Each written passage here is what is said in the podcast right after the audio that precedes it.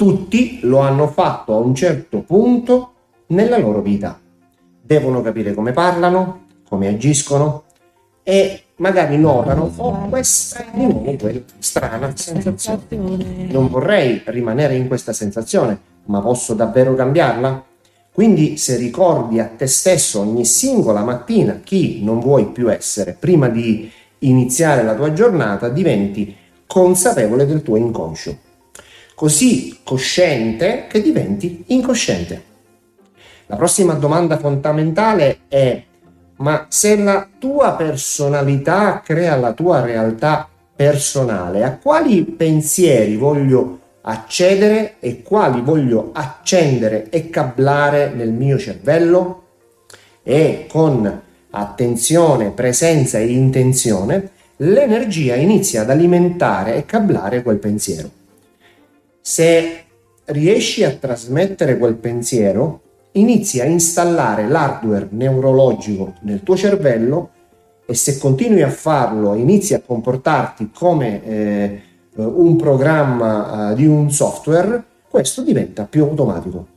Questa rappresenta, rappresenterà la nuova voce nella tua testa che dice che puoi, che è possibile tu o qualsiasi altra cosa.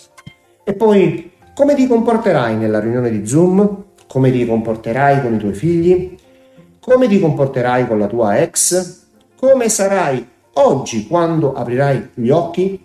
Ora, ecco la parte interessante.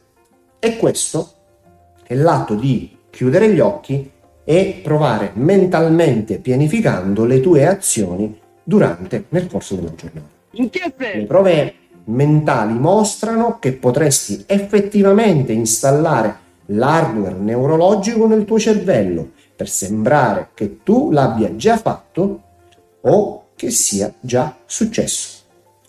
Ora, in questo modo, il cervello non è più nel ricordo del passato, non è più nel ricordo di chi pensava che fossi fino a questa mattina prima di mettere un piede a terra.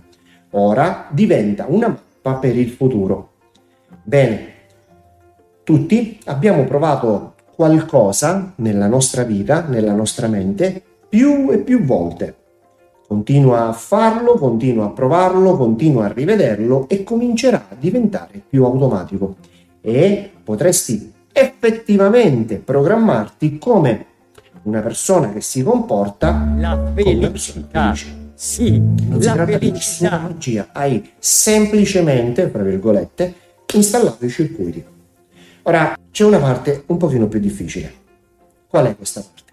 Puoi insegnare al tuo corpo emotivamente come sarebbe quel futuro prima ancora che accada?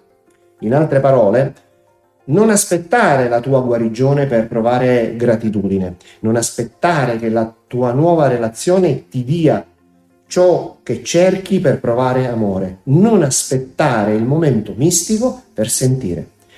Questo è un po' il vecchio modello di realtà di causa-effetto.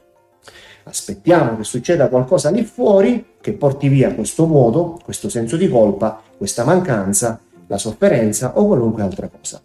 E se potessi condizionare emotivamente il tuo corpo nel futuro?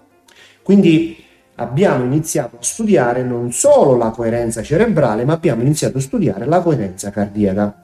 Una persona potrebbe scambiare il eh, risentimento con la gratitudine e notare come il proprio battito cardiaco passi da un ritmo davvero irregolare a uno più coerente. Stessa cosa quando ci, si, quando ci si sente ispirati. O ancora, quando ci si sente giù, ci si potrebbe esercitare in questo senso, a tal punto da poter condizionare il corpo nell'emozione del futuro. Ora, ecco la parte interessante.